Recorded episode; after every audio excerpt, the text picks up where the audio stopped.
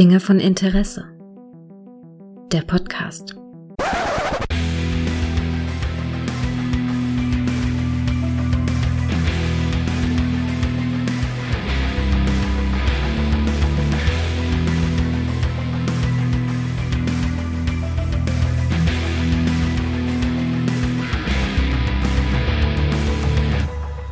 Hallo und herzlich willkommen zu einer neuen Folge von Dinge von Interesse, bei der ich mich freue, die gute Mary nochmal zu Besuch zu haben. Hallo Mary. Hallo Gregor, ich freue mich total dabei zu sein. Ich rede ja immer gerne mit dir über Sachen, die von Interesse sind. Ja, definitiv. Und äh, für uns etwas, ein Thema, das auf jeden Fall von Interesse ist, sind bei uns 90er-Jahre-Serien, haben wir festgestellt, weil wir ja beide in diversen Podcasts äh, darüber schon geredet haben. Und da auch gleich meine erste Frage. Faszination 90er-Jahre-Serien. Gibt es die bei dir? Hast du die überhaupt? Ja, ich würde sagen, definitiv. Meine liebsten oder einige meiner liebsten Serien stammen ja aus den 90ern, um jetzt mal nur Babylon 5 und uh. Xena, die beiden, äh, zu denen ich in Podcast sitze, ähm, zu nennen. Aber auch ganz viele anderen. Ich glaube, die 90er hatten sowas. Zum einen war das so eine Aufbruchszeit, in der es diese mhm. ersten Story-Arcs gab. Und zum anderen hattest du aber auch so ein bisschen fehlende politische Korrektheit. Also Du hast noch so ein bisschen Witze gemacht, du hast ein paar Sachen leichter genommen. Aktuell haben wir ja total viele so ganz schwere Dramen immer. Ja, total. Total ja? und total Dystropie, oder? Dystropie, oh, ja. total, total. Und das war, fand ich, in den 90ern tatsächlich nicht immer so. Da gab es auch wirklich mehr den Mut zum, äh, zum Optimismus und zur Utopie. Und das, äh, das zeichnen sie für mich aus. Ich muss ja sagen, gerade so im Kontrast zu den 80ern, die ich immer noch so ein bisschen, bei den 80ern denke ich immer sehr an so Grau in Grau irgendwie, an, äh, an äh, New Wave. Ne? Und mhm. tatsächlich, für mich waren die 80er fernsehmäßig sehr geprägt von, äh, ja, so diesen Sachen hier, Dallas, Denver Clan, das war ganz groß, und Glenn A. Larson Serien. Ne? Action-Serien, Knight Rider, A-Team, ein Colt für alle Fälle. Weißt du, Glenn Larson-Serien waren, waren so Serien, das war ein Mann, der ja gesagt hat, er verkauft eine Serie mit einem Satz. Er geht in den Sender und sagt, äh, hier das und das machen wir und dann also ein Satz und damit hat er die Serie verkauft und dafür ist er auch berühmt geworden. Aber das prägten so ein bisschen, finde ich, für mich das 80er Jahre Fernsehen. Er ist zum Beispiel reingegangen und hat gesagt, Leute, ein Mann und sein Auto gegen das Böse. Punkt, Ende. Oder ja, ohne Witz, und das war tatsächlich Knight Rider. Oder äh, hat äh, beim, beim A-Team vier Veteranen, äh, vier Veter, hier Vietnam-Veteranen gegen das Böse. Es war immer gegen das Böse im Zweifelsfall. Ja, und natürlich. So, und das hat er wirklich so, der hat so, da gab es, habe ich mal in seiner Biografie gelesen, dass ähm, alle haben immer so große Pitches gemacht mit Stories und Charakterenbeschreibungen und er ist wirklich immer reingegangen, hat so mit einem Satz, er hat irgendwie so eine Serie mit Krankenschwestern verkauft mit, ihr müsst äh, äh eine Gruppe junger Krankenschwestern und die Klimaanlage ist Effekt. Damit hat er irgendwie eine Serie, die zehn Jahre lief, verkauft. Damit ist er ja wahrscheinlich auch einer der Begründer des Elevator Pitches, ne? Ja. Also wir ja. wissen ja alle, die Hochoberen haben wenig Zeit, da muss man schnell verkaufen. Aber das war ja auch eine Zeit noch in den 80ern, wo ich sag mal, die Welt noch in, in Ordnung war an vielen Stellen. Das war ja schwarz-weiß, ne? Da ja, war der Grenze, Gute, da waren die Bösen. Krieg. Ja, ja, genau, ja. kalter Krieg. Ne? Wir hatten MacGyver, aber wir hatten auch schon TNG tatsächlich. Aber es war, es gab einfachere Fe äh, äh Feindbilder. Und na, mit dem Fall der Mauer und des Kalten Krieges in den frühen 90ern hatte man ja, ich finde immer, das ist das Jahrzehnt, wo man das Gefühl hat, es gab keine Feinde mehr. Das war noch lange vor dem 11. September, aber nach ja. dem Kalten Krieg.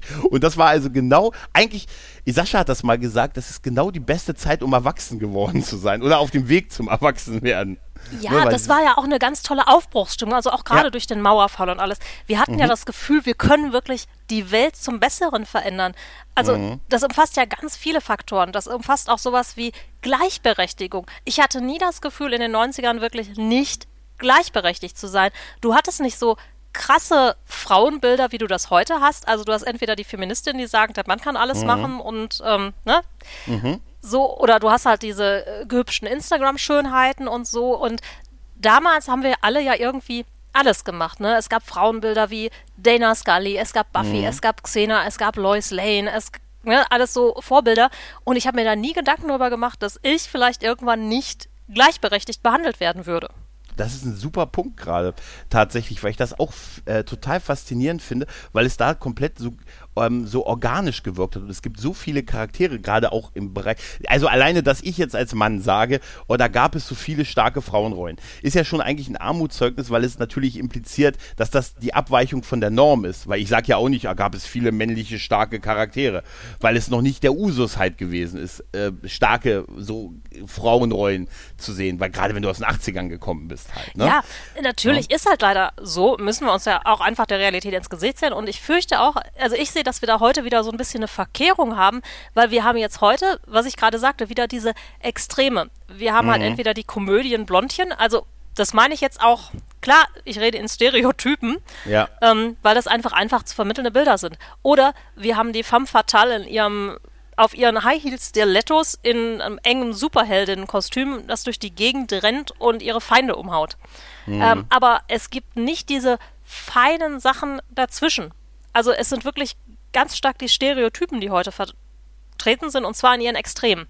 Wir sind in so einem Zeitalter der Extreme und ich fand, das war in den 90ern noch mhm. nicht so. Wir haben auch nicht alles so ernst genommen damals. Ne? Ja. Es, mal, wir ja, haben ja. auch viel erforscht. Es gab total viele krasse experimentelle Serien.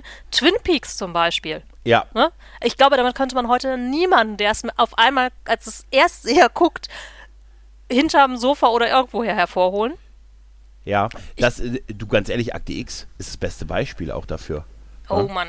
Dass das, äh, die, die Fortsetzung von ein paar Jahren, die war, finde ich, sehr ähnlich wie die Originalserie, aber es hat nicht mehr so funktioniert, weil die Zeiten andere sind.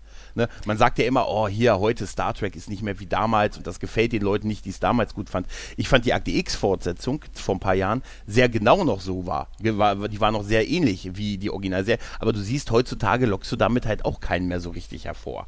Halt, nee, wir ne? haben ja andere Verschwörungen. Ne? Die Leute ja, lassen sich jetzt selber ihre Verschwörungstheorien ja, im Internet es, zurecht. Und es ist heutzutage hat, ist es nicht mehr irgendwie damals habe ich das auch, gerade Akte X hatte mich da sehr, ich mache ja auch einen Akte X Podcast, aber hatte mich sehr geprägt und damals Seit wann machst du einen Akte X Podcast? Moment, ich komme nicht mehr hinterher, Gregor. Ich komme ich dir, nicht mehr hinterher. Kann ich dir sagen, 2017.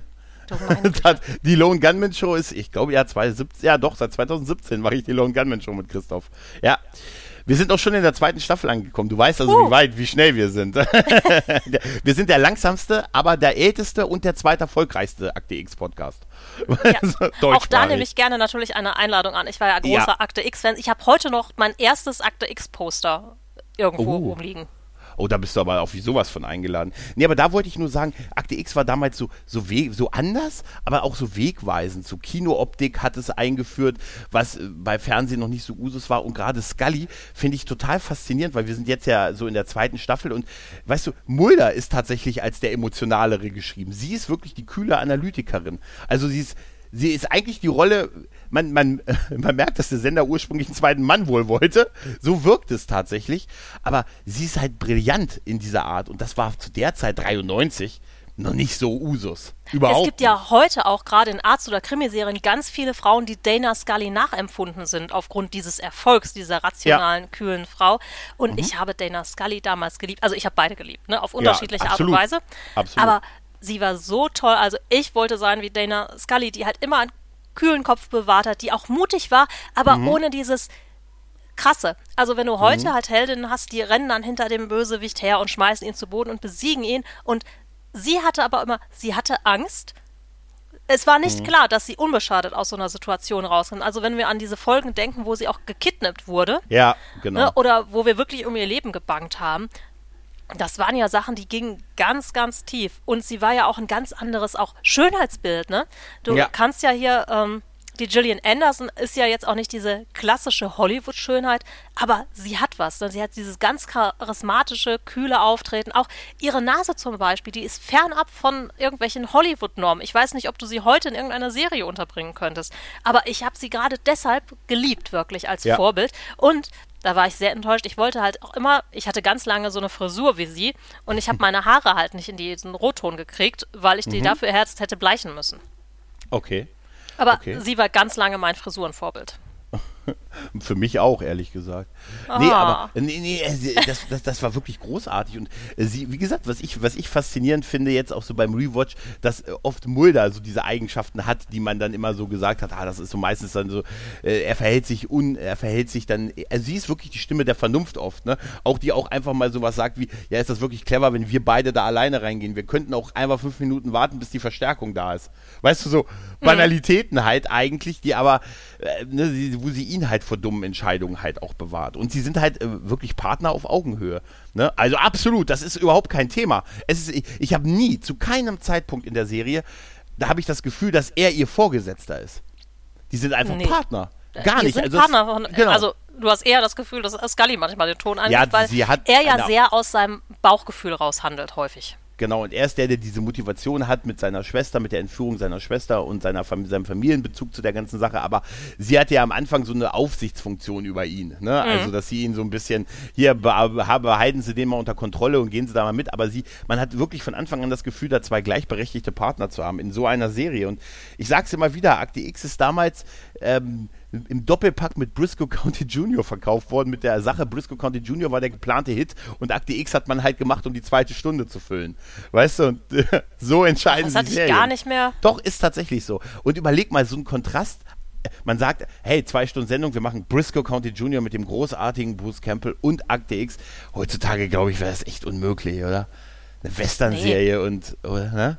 Das, äh, das würde nicht niemand mehr machen. Also davon abgesehen, dass sich durch das Streaming und so ja auch unsere Sehgewohnheiten komplett verändert haben. Aber nein, das würde nicht mehr gehen ich muss ja gestehen, ich habe Briscoe County Junior nie gesehen. Das kam damals zu schwierigen Zeiten, glaube ich. Ja, total. Sowohl in Amerika wie auch bei uns. Aber uns äh, auch sehr selten und so. Aber es war wirklich gut. Aber man merkte, dass das so der geplante Hit von Fox gewesen ist, ne, wo sie mit gerechnet haben, dass das total durch die Decke geht. Und Akte X ist dann so quasi in Kanada, äh, hier ab in Wald mit euch, da könnt ihr billig drehen und so halt. Ne? Ja, es hat ja, ja, auch Vancouver groß gemacht ja. als Filmstadt. Ja, die 80er ist äh, geprägt vom, für mich vom kanadischen Wald tatsächlich. Ja. Äh, die 90er, meine ich. Oh, ich war übrigens ja? auch mal in Vancouver und ähm, habe da auch tatsächlich ein, zwei Orte besucht, von denen ich glaube, dass da Akte X gedreht wurde. Da, das wird ähm, sicher so sein. Hast du ein Stargate gesehen im Wald? Das kann auch sein. Nee, das, das ist, so viel Zeit hatte ich in Vancouver leider nicht. Aber ja, es ist halt echt äh, cool da zu sein und zu wissen, ah, hier ist David Duchovny lang gegangen. Mhm. Vielleicht. Ja, ja, vielleicht. Er, er hätte hier lang gehen können. Das, das konntest du mit Sicherheit sagen. Ja, das stimmt. Ja? Und das waren ja auch beides noch relativ unbeschriebene Blätter damals, David Duchovny und Gillian ja. Anderson. Ich bin mir auch gar nicht sicher. Ich glaube, Gillian Anderson ist ja irgendwann ausgestiegen. David Duchovny hat ja danach noch ein paar Erfolgsserien gemacht. Nee, äh, umgekehrt. Äh, Duchovny ist ausgestiegen nach der siebten Staffel und war dann noch achte dann, und achte, neunte Staffel ist, er hat er Gastauftritte und sie hatte, sie ist ein bisschen zurück, äh, sie war dabei, aber sie hat äh, hier Doggett und äh, ich vergesse immer wie die und, und Gibbs, Gish oder so. Nee, Annabeth Gish hieß die Schauspielerin. Auf jeden Fall hat, haben die ein anderes Agentenduo, die war dann eher so die Person, die ein bisschen im Hintergrund stand. Also sie blieb tatsächlich komplett dabei und Duchovny. Ja, ich meinte eher so schauspielermäßig. Ach so, ja. Nee, aber äh, ja, Duchovny hat noch Californication gemacht mhm. und ähm, ist auch super. Das ist auch, äh, Californication ist echt toll. Und ähm, hier Evolution und so, also ich glaube, der hat sie eher auf der Schiene war lustig, auch den Evolution. könntest du heute nicht mehr machen. Ja, das ist der dritte Ghostbusters-Film tatsächlich. so, so, ein bisschen, bisschen ja. Ja, und äh, sie hat aber auch viel Fernsehen noch gemacht hier. Äh, hier Hannibal und so. Also sie hat auch schon eigentlich immer gearbeitet. Die sind dadurch halt zum Star geworden, aber die waren halt, es waren unbeschriebene Blätter. Ne? Also Mulder hatte, also äh, David Duchovny hatte vorher, glaube ich, bei äh, Twin Peaks in einer Folge mitgespielt. Bei einem Hund namens Beethoven hat er eine ganz weirde Rolle. Er wird von dem Hund mit, äh, mit dem Stuhl über den Platz gezogen. Ist eine ganz, ganz weirde Szene. Ja, mit, äh, in dem Film Chaplin hatte er auch so eine ganz Stimmt, winzige ja. Nebenrolle. Ja, genau. Aber ansonsten waren das unbeschriebene Blätter. Man hatte da wirklich, äh, ja, und das, das, das äh, hat sich ja auch bei vielen anderen äh, durchgegeben. Ich meine, hier, du machst ja einen Xena-Podcast, solche Serien wie Xena Herkules, äh, die dann den Boom, ich meine, das waren alles Serien, die einen Boom ausgelöst haben. Akte X hat ja einen Mystery-Boom ausgelöst, wo dann ganz viele hier alte Sachen recycelt wurden. Es gab dann plötzlich Outer Limits und dann später oh, Sachen ja. wie Psy-Factor und hier Dark Skies und was es alles gab. So an Mystery-Serien, die alle nicht den Erfolg des Originals hatten. Outer Limits mal so ein bisschen außen vor das vielleicht. lief ja dann auch immer im äh, Double bei Pro7 damals, ja. ne? Akte X Outer Limits. Erinnerst du dich noch? Das war der Mystery Monday. Jo, das stimmt. Ja, genau. Und ähm, Herkules und Xena haben ja auch so einen Boom ausgelöst an, an so äh, in kurzen Boom an diesen an also Serien. Billo-Abenteuerserien. Alter, Robin Hood. Robin Hood Simbad oder hier äh, alle so alles Mögliche, wo man, aber die waren, das kann ich dir sagen, im Gegensatz zu den Mystery-Serien fand ich dieser, diese Serien, die aus diesem Boom von Herkules und Xena hervorgegangen sind, die fand ich alle furchtbar. Ja, die waren auch alle furchtbar. Also auch richtig Billo, ne? Richtig Billo, ne? Ja, ja. das kann man heute auch gar nicht mehr gucken. Das ist, war schlecht geschrieben und einfach nur billig produziert. Ja, da gab es auch eine, die hieß Raw. Da hatte ein gewisser Heath Ledger die Hauptrolle tatsächlich. Nein. Sie, doch, doch. 97 muss das gewesen sein. Äh, die hieß Raw, R-O-A-R, genau. Das war seine erste Serien, also seine erste Hauptrolle und ich meine 97 ungefähr und das war halt Heath Ledgers erste Interaktion. ja gut, das, es gibt andere, die haben andere Jugendsünden, weißt du, da ist das wahrscheinlich noch okay. Aber das war halt so das Faszinierende, weißt du, für mich so in den 90ern als, als Typ, der, weißt du, ich konnte am den Mystery Montag gucken und ich konnte sonntags konnte ich Herkules und Xena, was ja auch komplett anders war und sich Dinge und, getraut hat. Ja, und, und es gab war, sonntags, ja? ich weiß nicht, ob danach oder vorher, Sequest und Earth ja, 2. Davor. War Zeit lang. Davor war es, genau, ja. Und der, acht, und der Samstag gehörte noch den 80ern, da konnte ich immer A-Team und Knight Rider gucken in der Wiederholung, in der tausendsten Wiederholung. Ich glaube, samstags ja? habe ich meistens gar nichts geguckt oder nur so einen Film, der dann abends lief. Also Samstag war geprägt durch Zeichentrickserien für mich am, am Morgen. Hier so Spider-Man und Batman, die, die richtig guten 90er Jahre Zeichentrickversionen. Oh, na, da muss ich aber direkt mal zu den alten. Was ist denn mit Darkwing Duck? Ja, auch. auch. Darkwing Duck, Tailspin und ja. ähm, ich glaube, die Gummibären waren, fing in den 80ern an. Das, Aber das es gab unheimlich sein. gute Zeichentrickserien. Ja, die waren toll. Und dann ewig geprägt der Prinz von Bel Air am Samstagnachmittag. Das weiß ich auch noch. Ne, das, und der Prinz von Bel Air, das ist total 90er Jahre. Sitcoms sind auch für mich auch Faszination 90er Jahre Serien. Äh, das ne? stimmt, die haben aber auch schon in den 80ern sehr angefangen. Ne? Ja, also sowas wie ja. Alle unter einem Dach war ja, glaube ich, dann Ende der 80er. Oder auch die, heute darf man es wahrscheinlich gar nicht mehr nennen, ne? die Bill Cosby Show hat ja mhm. damit so ein bisschen genau, genau. so den Simpsons, Boom ausgelöst. Aber Simpsons war sehr prägend in den 90ern und ganz ehrlich, guck dir mal, ich gucke es tatsächlich gerne, der Prinz von Bel Air auf, auf Netflix ist es drin also mehr frühe 90er geht gar nicht als der Prinz von Bel Air. Was? Da, das, das ist stimmt. alles so. Da ist alles so, ja. Ah, wobei, Samstag, da fällt mir jetzt gerade ein, da gab es natürlich noch hier als äh, Mädchen gerade mhm. äh, Beverly Hills 90210. Oh ja, stimmt. Stimmt. Da gab da es bei uns riesen Diskussionen, weil da wurde ja auch Sex thematisiert und ich war mhm. da, ich weiß gar nicht, auch so 13, 14, ne? Und mhm. das war meinen Eltern ja gar nicht recht. Also, dass ich sowas gucke. Ich durfte lange Knight Rider und A-Team nicht gucken und du durftest Beverly Hills 90210 nicht gucken. Sehr ja, also solche brutalen Serien durfte ich auch nicht gucken. Also Akte X durfte ich erst ab der dritten Staffel sehen und das hat unheimlich viel Zeit gekostet. Ich habe bei Akte X war es die Folge ähm, Satan, die ich äh, nachts heimlich geguckt habe, mit ins Wohnzimmer quasi so, ne, gehen, alle El Eltern schlafen schon und dann war es die erste Akte X-Folge, die ich gesehen habe und dann gleich so ein totaler Burner.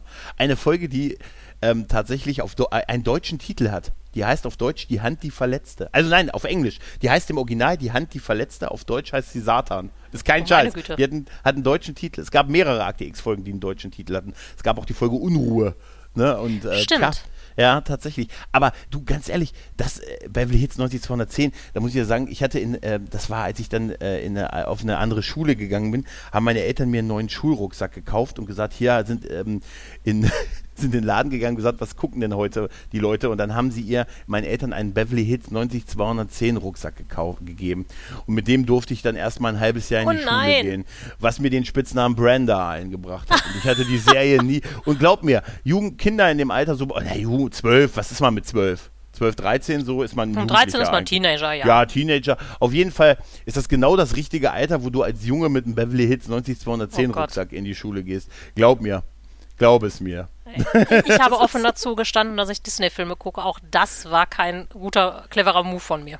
Aber war das je uncool? Disney-Filme ja, gucken? Das war tatsächlich, als ich so 12, 13, 14 war, war das total uncool. Und ich habe ja gern gezeichnet. Ne? Ich wollte ja in dem Alter mhm. eigentlich Disney-Zeichnerin werden. Und mhm. ich habe immer gezeichnet und ich habe halt viel Disney gezeichnet. Und für mich war echt ein Highlight. Ich habe da das ganze Jahr darauf hingefiebert, wenn ein neuer Disney-Film im Kino kam. Mhm. Und ähm, das war aber bei uns in der Klasse, da wurde halt eher Bravo gelesen und halt Beverly Hills 90 210 geguckt oder halt mhm. auch noch andere krassere Sachen und das war halt, äh, ja, nee, das war Kinderkram. Also das, äh, da wurde ich schon ziemlich für gedisst. Oh Mann, oh Mann, oh Mann. Kinder können grausam sein. Können wir? Total. Ja. Ja, total. Glaub mir, ich sag's ja, ein halbes Jahr mit dem Beverly Hills 90 210 Ey, Ja, deshalb, ich kann das total nachvollziehen. Ne? Zuckerschlecken. Ne? Da brauchte ich erstmal. Und dann habe ich gesagt, Leute, alles cool. Ich, ich bin ja auch noch Star Trek-Fan. Oh. Ne? Da war es dann natürlich, äh, ich, hatte, ich hatte nicht so viele Leute, mit denen ich mich über diese Star Trek Deep Space Nine Serie, die da gerade gestartet ist, äh, die immer noch für mich die meine Lieblings-Star Trek-Serie ist. Ich scheue es mich nicht, es mittlerweile zu sagen. Äh, ist das halt, und das war halt auch, äh, da hatte ich wenig Leute, mit denen ich mich unterhalten konnte darüber. Ich Heute sagen, mehr, war ja bei mir auch. Ja, ja. bei mir kam ja auch dann Star Wars und Star Trek dazu und das mhm. hat das Ganze nicht besser gemacht. Also gerade als Mädchen in den 90ern, das ist wieder ja. so ein Nachteil, ne? Da die ganzen Nerd-Sachen zu gucken, das ist schon schwierig.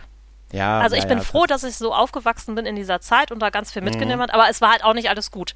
Also ich nee. glaube, dass man heutzutage wiederum, wenn man als Kind aufwächst, dass man durch diese ganzen Freiheiten und ich sag mal, es sind viel mehr diese Nerd-Fandoms vertreten und so. Ja. Das äh, ist, ich will nicht sagen, dass nicht irgendwie gemobbt oder gedisst wird, wird wahrscheinlich, aber ich glaube, dass man mehr Möglichkeiten hat, da andere Leute, die das auch cool finden, zu finden und sich dann in seinen kleinen Bubbles einzuigeln. Ja, allein durchs Internet. Ne? Ja. Also das, das, ist ja, damals hast du das nicht gehabt. Also ich habe ich hab lange da keinen gehabt, mit dem ich, also mit einem Kumpel, mit dem man über sowas reden konnte. Da habe ich ganz still für mich alleine hier Star Trek geguckt, weil ich, weil ich das von Anfang an super fand. Oder dann Babylon 5 war ja auch sowas. Das habe ich ja. vom Religionsunterricht gesehen, aber da konnte ich mich auch nicht, äh, ne? der Aufstieg von Sheridan war vor dem Aufstieg von Gott. Weißt du? Also, da muss ich halt auch sagen, das war was, das habe ich mit meinem kleinen Bruder, also Star Trek zumindest, geguckt. Mhm. Und dann habe ich erst im Studium wirklich Leute getroffen, die das ja. auch cool fanden. Oder ich glaube in ja. der Oberstufe schon teilweise so ein bisschen. Da haben wir dann auch angefangen, Pen and Paper zu spielen und solche Sachen. Aber vorher war ich da allein in meiner kleinen Welt. Ja, so, aber weil ja die Jungs waren halt wiederum so, ah nee, auch wenn das Mädchen Star Trek, also klar mhm. hattest du diese Nerdgruppe Jungs in der Klasse, aber ja. die wiederum wollten nicht unbedingt mit einem Mädchen so. Hm. Jung wie sie waren damals, ne? ja. Das wäre, jung wie sie waren, das ist echt, das ist, die haben der Sache nicht getraut, die dachten, du bist, äh, äh, it's a trap.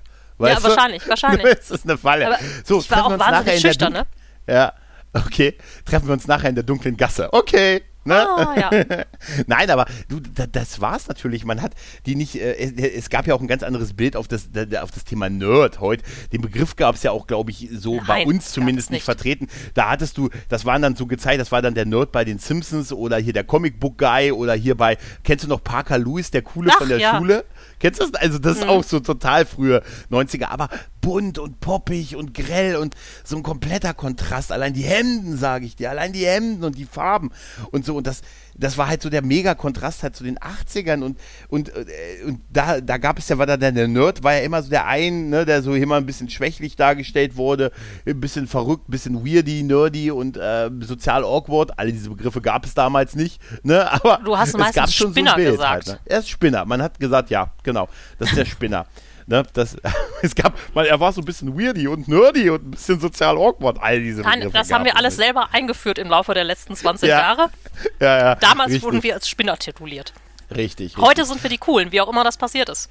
Ja, irgendwann, irgendwann ist es passiert und ich wehre mich dagegen, dass das nur an Big Bang Theory hängt. Nein, das ne? ist schon das, vorher passiert. Das ja. hat was mit dem Aufstieg auch der Superhelden zu tun, wo man das ja. auf einmal, wo es salonfähig wurde. Das hat aber auch mit einer Änderung insgesamt in der Gesamtkultur zu tun. Das hat was mit dem Internet zu tun. Das hat damit zu tun, dass tatsächlich diese ganze Nerdkultur und da ist ja egal, ob man auf Xena stand oder auf Star Trek mhm. oder Akte X. Wir waren ja alle ganz früh im Internet. Wir, haben, ja. wir sind mit dem ja. Internet gewachsen. So, das heißt, ja. wir sind auch, ich glaube, dass Leute wie wir das Internet mitgeprägt haben. Natürlich auch die Megakonzerne, aber auch Leute wie wir. ja, das, ähm, und wir.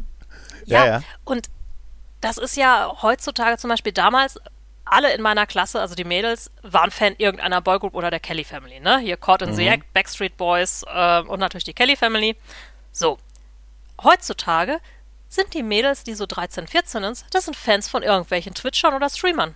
Mhm, ja, die klar. finden total toll solche Gruppen wie, äh, ach, wie heißt es hier, Ranboo oder ne, die ganzen Minecraft-Spiele. So, ja. Gaming ist cool. Die Leute ja. himmeln Gamer an und kaufen sich Merchandise. Dadurch, du hast mehr, ich glaube, Gruppen, also mehr Leute, die von diesem Ruhm irgendwie profitieren. Das heißt, du hattest damals so ein paar große ba Boygroups, die ganz mhm. viel Merchandise verkauft haben. Heutzutage ist das total fragmentiert. Es gibt vielleicht hier und da noch einen Sänger, der angehimmelt wird. Dann sind da die Gamer, die Twitcher, die Anime-Leute, so. Das ist viel fragmentiert, aber mehr Leute kriegen was von dem Kuchen ab und es sorgt auch für, ich sag mal, eine differenziertere Gesellschaft an einigen Punkten. Ja, einmal das und äh, das sind ja auch Leute, die selber direkt äh, in, an die, die Zielgruppe delivern können, könnte man sagen. Aber es ist auch ein ganz großer Unterschied, weil so in, in meiner Jugend äh, quasi war ein Star halt irgendwie so ein bisschen, er war ein Star, da gab es eine Distanz, da gab es äh, die Chance, äh, so werde ich nie. Und durch das jetzige ähm, ist die Chance natürlich, die Suggestion an die äh, jungen Leute natürlich, du kannst es auch. Hey, hast einen Rechner, kannst du streamen und so. Das es heute, ne? Ja, ist das kann jeder kann, kann das stimmt, werden, aber es halt, ist nicht ne? nur das, die äh, sind ja. ja. auch nah dran an ihrer Zielgruppe, ne? Das ja. ist, du hast immer die Möglichkeit, du schreibst jemanden an und dann antwortet der. Ja, ne? tatsächlich. Oder du ja. schreibst was in den Twitch rein und dann sagt er, hallo XY, ne? Schön, dass auch du heute wieder dabei bist. Ja, so, ja. das ist ja auch durch die ganzen ähm, Self-Publisher in allen Bereichen, ne? Egal, ob du selbst was designst oder zeichnest, auf Etsy was verkaufst, an vielen Stellen haben wir heute ja eine gestalterische Gesellschaft. Das ist immer noch so ein bisschen im Hintergrund. Ne? Wir haben dieses ganz Extreme von Leuten, die nur konsumieren.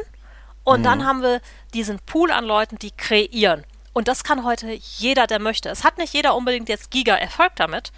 Mhm. Aber wir sind alle, es wird uns allen ermöglicht. Und das finde ich ganz toll. Und das ist vielleicht ein Unterschied zu damals. Ja, Definitiv. Damals hat man allerdings immer schon gesagt, du, jeder kann es schaffen. Ja. Aber wir wussten, das wird nicht so sein. Also irgendwann merkst du es, du wirst nicht jeder, du werde ich wirklich Präsident? Nein. Aber heute, durch diese Möglichkeiten der Technik auch, ist es tatsächlich wirklich theoretisch möglich. Andererseits ne? habe ich aber das Gefühl, es wird heute seltener gesagt. Ja, das wird nicht mehr so gesagt. Das, es wurde ich, uns damals ne? ja von unseren Eltern, ja. von Serien, von Filmen ja. eingerichtet, du kannst alles schaffen, du kannst alles sein, was du willst, egal ob Mädchen, Junge, was dazwischen, ja. was ganz anderes, gar nichts, vollkommen mhm. wurscht. Du kannst es machen. Und obwohl du heute die Möglichkeiten hast, finde ich, wird es weniger ausgesprochen. Weil es selbstverständlich geworden ist? Vielleicht? Ist es selbstverständlich geworden? Ich weiß es nicht. Naja, zumindest, also, ich meine, wenn ich mal groß bin, werde ich Twitcher. Weißt du? Ich, weiß nicht. Vielleicht ist es so. Weißt du, das ist, äh, auf jeden Fall ist es faszinierend. Ne? Ich finde das auch äh, beeindruckend. Ich meine, guck mal, auch das, was wir machen mit, mit so Podcasts und so, weißt du, da produzieren wir ja auch etwas, wir, ein, Werk. Ne? Okay, wir reden über etwas, was andere kreiert haben, aber auch doch auf eine eigene Art und so. Es ist ja auch irgendwo eine kreative Leistung. Es ist ja, ja im Prinzip klar. auch journalistisch. Ne? Wir reden ja über was, was wirklich da ist und geben unsere Meinung dazu. Hm, es wird auch zusammengeschnitten und so. Das? Ja, also Überraschung, alles, was ich jetzt huste oder zwischendurch an meinem Toast esse, das schneidet der Gregor anschließend raus. Ja, denkt ja, nein, nein, nein denkst du. vielleicht, das, wenn ihr Glück ja, habt. vielleicht. Wenn nicht, verkaufe ich das extra auf Patreon. Weißt du, nur, nur das Schmatzen. Minute 43, ganz lange. nee, aber das, das, das ist schon ein Punkt. Aber nichtsdestotrotz, äh, ich finde, gerade äh, wenn wir nochmal auf, auf die 90er Jahre, auf diese Vielfalt, diese Progressivität und, und diese unheimliche Wellen, die da auch losgetreten sind an verschiedenen Serien, an, an, für jeden war irgendwie was dabei und so, weißt du, und, und auch die äh, Erzählstrukturen mit überhängenden Storylines, äh, Babylon 5 mhm. bestes Beispiel, ne? Das war ja alles neu, das hat es ja vorher nicht gegeben, ne? Bis auf, gut, Voyager war vielleicht der Rückschritt, aber der Rest war ja schon so, dass man dann angefangen hat, über storyübergreifende Geschichten zu erzählen und so.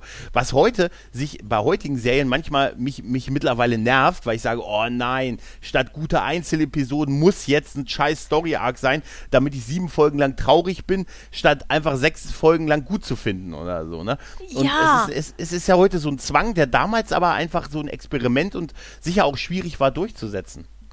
Nicht nur das, die Folgen haben ja trotzdem als Einzelfolgen funktioniert, ist das ja. ja du hattest diesen ja. Story-Arc drin, aber trotzdem Einzelfolgen. Und ich muss gestehen, wenn ich nicht gerade krank im Bett liege, ich fange keine Serien mehr an. Ja. Weil ich keinen Bock habe, irgendwie zehn Folgen am Stück zu gucken oder auch dann, ne, dann ist es ja auch so, dass es danach immer weitergeht. Du hast ja nicht ein Ende, wo du sagst, okay, damit bin ich jetzt äh, einverstanden. Ja, ne, so kann ich jetzt abschließen. So, ich habe, als ich krank war zum Beispiel, habe ich im Moment Arcane und Ragnarök und Lock and Key gesehen. Mhm. So, Das war, glaube ich, mehr Serien, als ich das ganze Jahr an neues Produktionen gesehen habe. Mhm. Und die waren auch alle gut. Aber es war jetzt nichts total Bahnbrechendes dabei.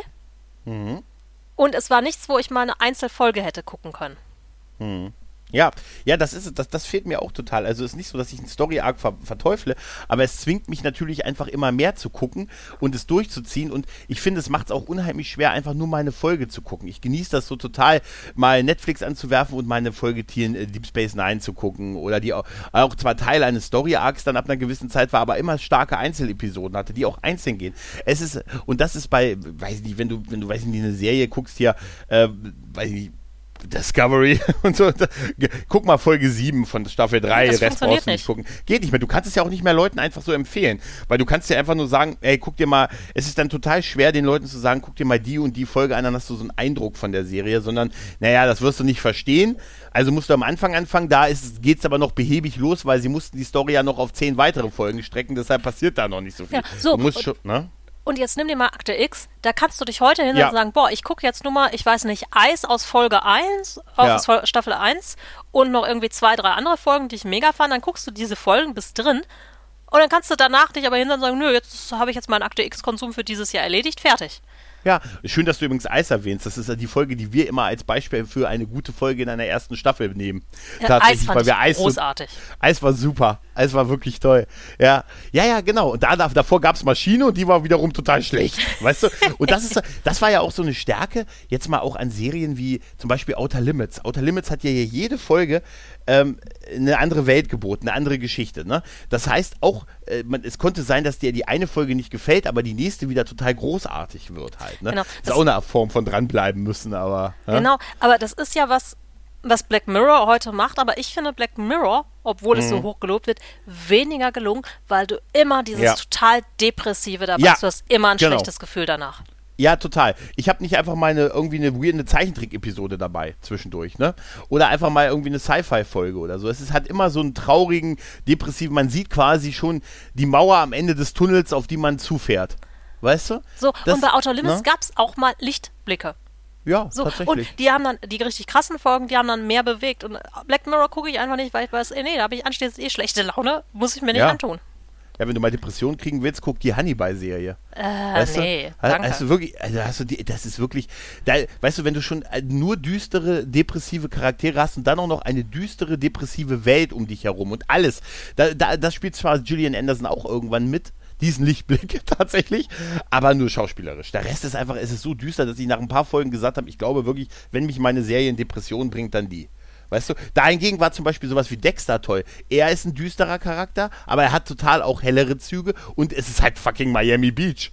Also fucking Miami halt, ne? Das Rentnerparadies. Ja, und es war an vielen ne? Stellen einfach auch crazy gemacht. Ich mag ja, ja zum Beispiel in heutigen Serien auch gerne, ähm, ich weiß nicht, ob du das kennst, Brooklyn 99. Ja, klar, natürlich. Weil das ist einfach total witzig und an einigen Stellen auch respektlos. Ist das nicht das Scrubs der heutigen Zeit? Ein bisschen? Vielleicht ein bisschen, ja. Komm, ein bisschen hat es schon Anleihen an Scrubs, oder? Ja, ja, aber aber weißt du, was mir da, aus den 90ern halt wirklich auch ein bisschen fehlt, ist dieses, wie gesagt, dieses positive, freakige, ja. diese, diese Vielfalt, was wir schon gesagt haben. Mir fehlen heutzutage gute Sitcoms tatsächlich. Ich habe das Gefühl, seit, ähm, weiß ich nicht, seit King of Queens und How I Met Your Mother und so für mich ausgelaufen sind, dass ich kaum noch eine Sitcom im Moment habe. Gut, okay, Brooklyn, nein, nein, okay, aber so wo man sagt, ey, ich möchte einfach mal, mir fehlt mal wieder so eine geile Sitcom, so, wo ich sage, ey, das ist das ka komplette Kabel 1 Abendprogramm, so fünf Folgen King of Queens hintereinander mit einer Folge Unterbrechung und dann wieder.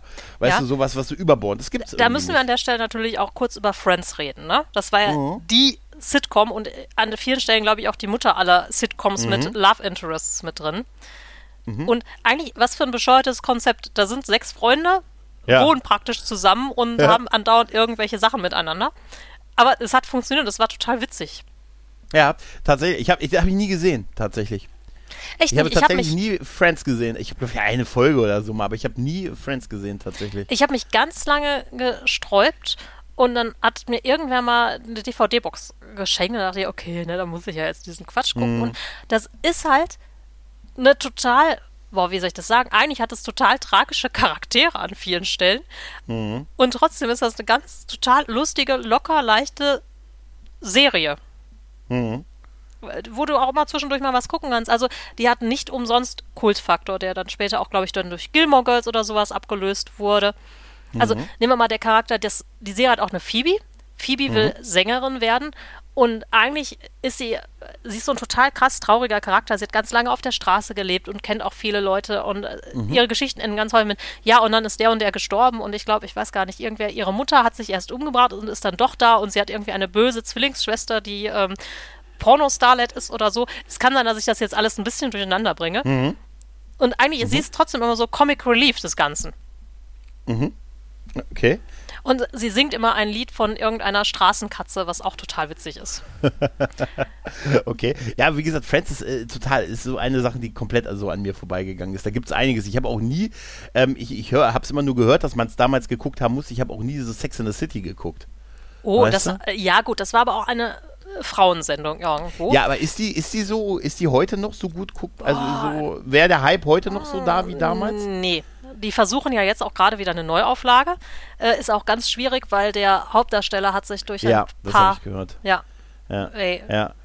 Aber die Serie wird ja sicher einen anderen Ton heutzutage haben als, äh, als damals, ne? Also allein weil also, zu viel Zeit auch vergangen ist. Ich ne? weiß, dass es damals halt auch was Aufklärerisches hatte. Jetzt müssen wir auch wieder in die 90er gehen, wo mhm. Bravo viel Teil der Aufklärung war. Es gab noch nicht so viel Internet.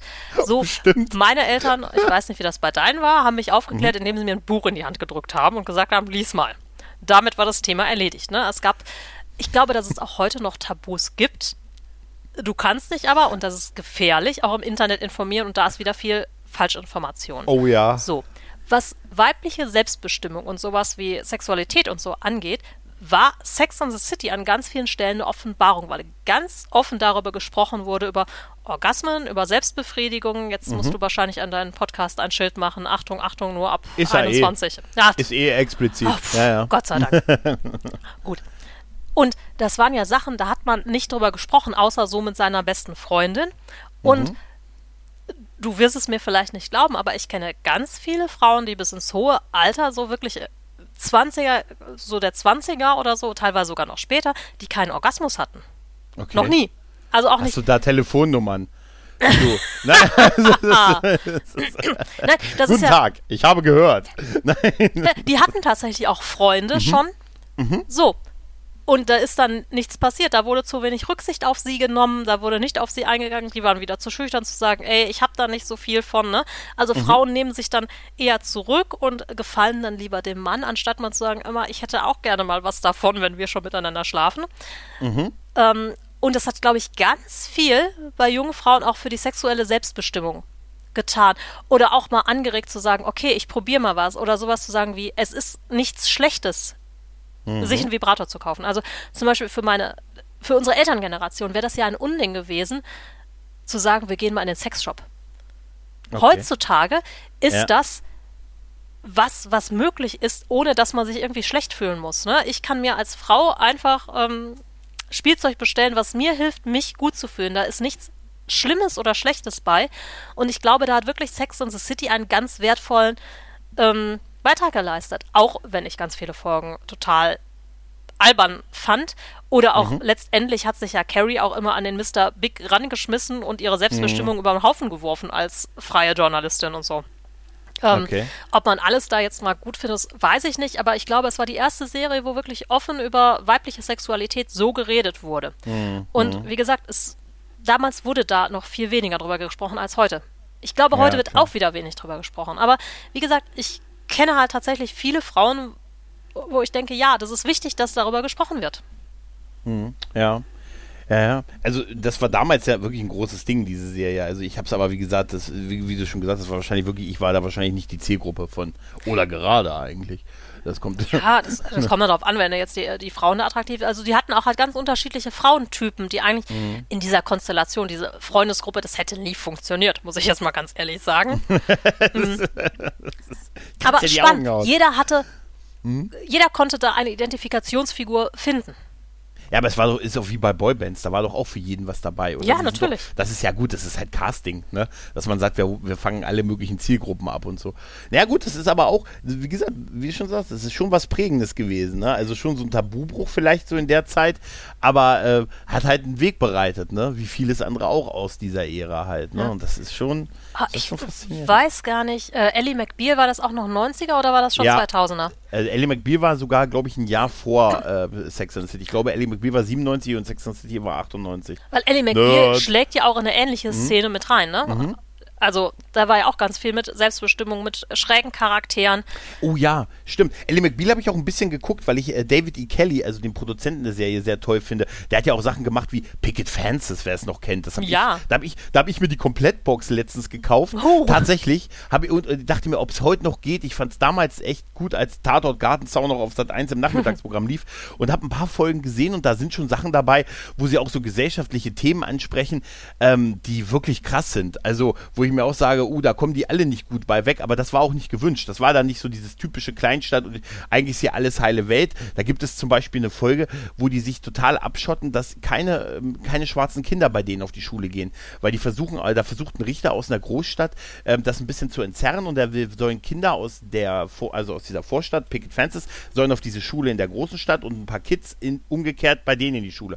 Und die wehren sich dagegen, weil sie, weil sie Angst vor Kriminalität haben. Und das wird ganz, äh, ganz krass äh, als, naja, das ist halt eine Rassist, die, die, zeigen sich da mit der Bürger, die ganze Stadt, so, wir wollen die halt nicht hier haben, mit inklusive dem Einsatz der Polizei, wo sie versuchen, die Schulbusse aufzuhalten, mit den, mit den schwarzen Kindern in die Stadt, ohne Scheiß. Und es endet mit einer, mit der, mit einem, ja, im Prinzip, ist der Richter mit der Bürgermeisterin dann, die er dann verhaften lässt und so dann ein, langen Gespräch, ein langes Gespräch über Vorurteile in der Gefängniszelle führt und so. Und das war Mitte der 90er. Das ist eine ganz starke Folge, aber lässt die auch alle nicht gut aussehen halt. Ne? Aber das hätte man sich Jahre vorher nicht getraut. Halt nee, wobei ich auch weiß, ich weiß, ja? ob man es heute sich wieder so trauen würde. Nee, das glaube ich auch. Ne? Weil ich, ich finde halt, nicht, es ist nee. wichtig, trotzdem es zu thematisieren, weil das, ja. das gibt es, das gibt es auch heute noch. Das ist heute an einigen Stellen vielleicht sogar krasser geworden. Ja, ja.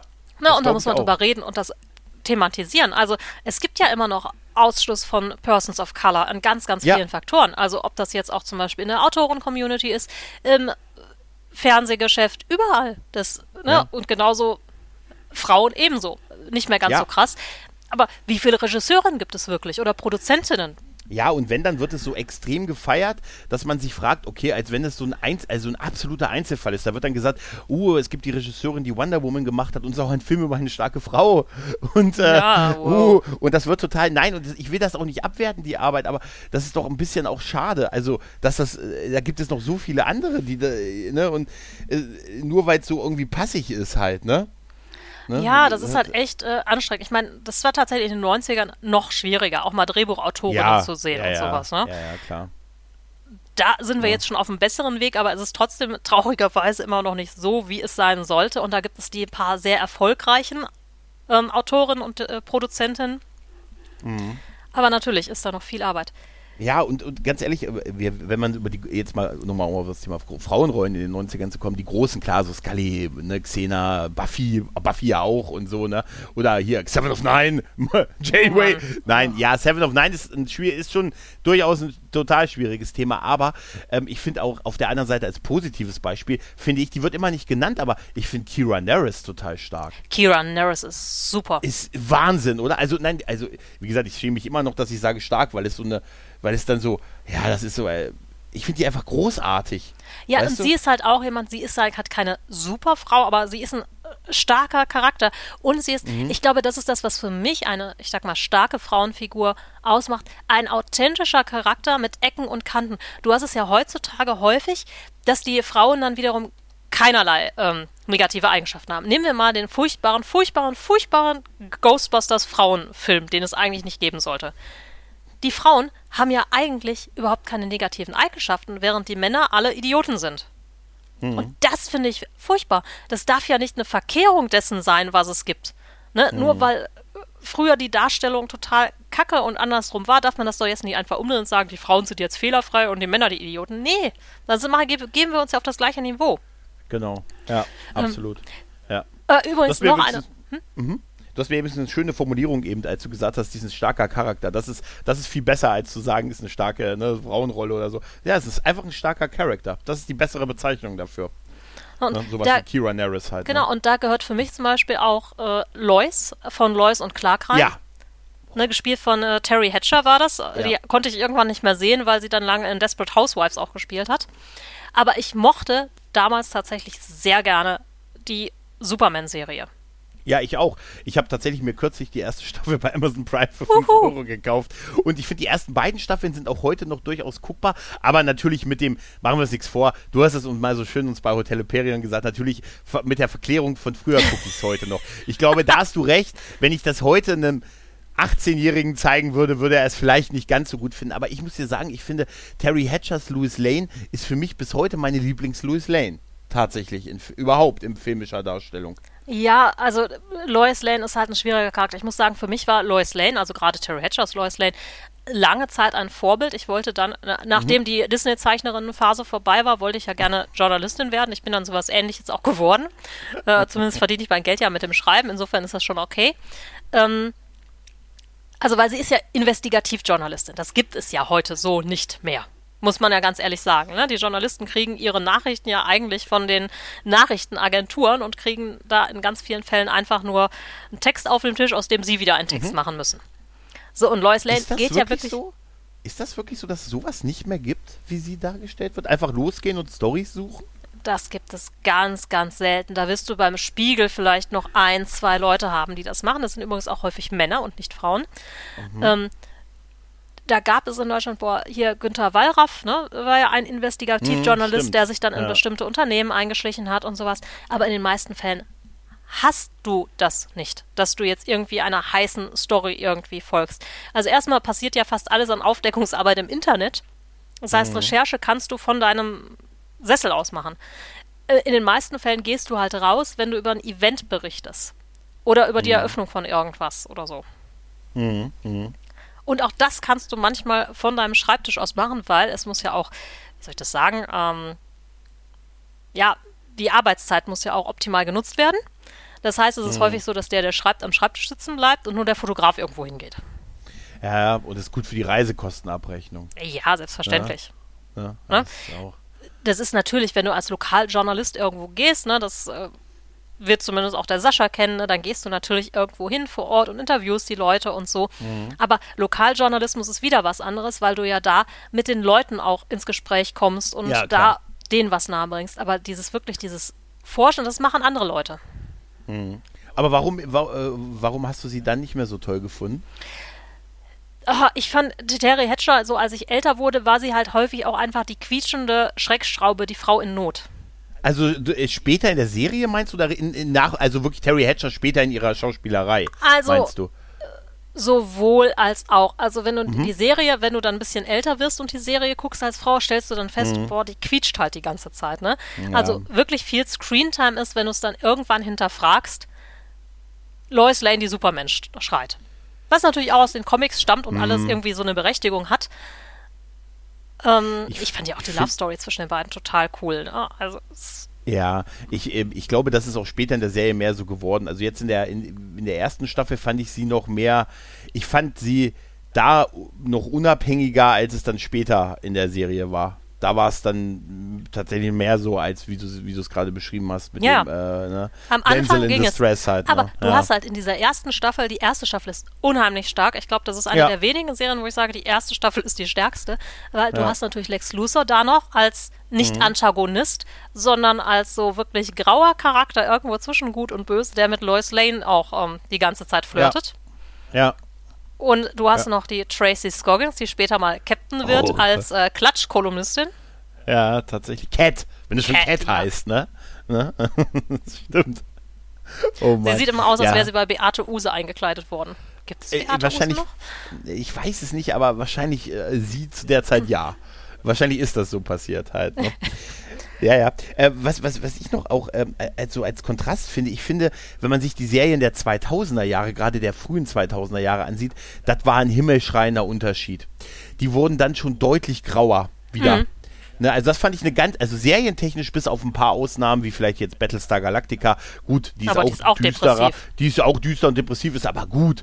Ne? Aber da finde ich, äh, wenn ich mir so manche Serien aus, den, aus dieser wirklich Ära 2001 bis 2009 und so ansehe, bevor Game, vor Game of Thrones, Oh aber nach Buffy, dann denke ich so, boah, das war wieder, das war wieder ein deutlicher Rückschritt nach den 90ern, Aber, oder? Äh, meine Frage, gab es da so viele wirklich gute Serien in der Zeit, so viele, die so prägend waren? Also ich muss gestehen, dass 90er-Serien fallen mir immer auf Anhieb total viele ein. Ja. Und dann bei 2000er oder 2010er, da komme ich sofort ins Stocken.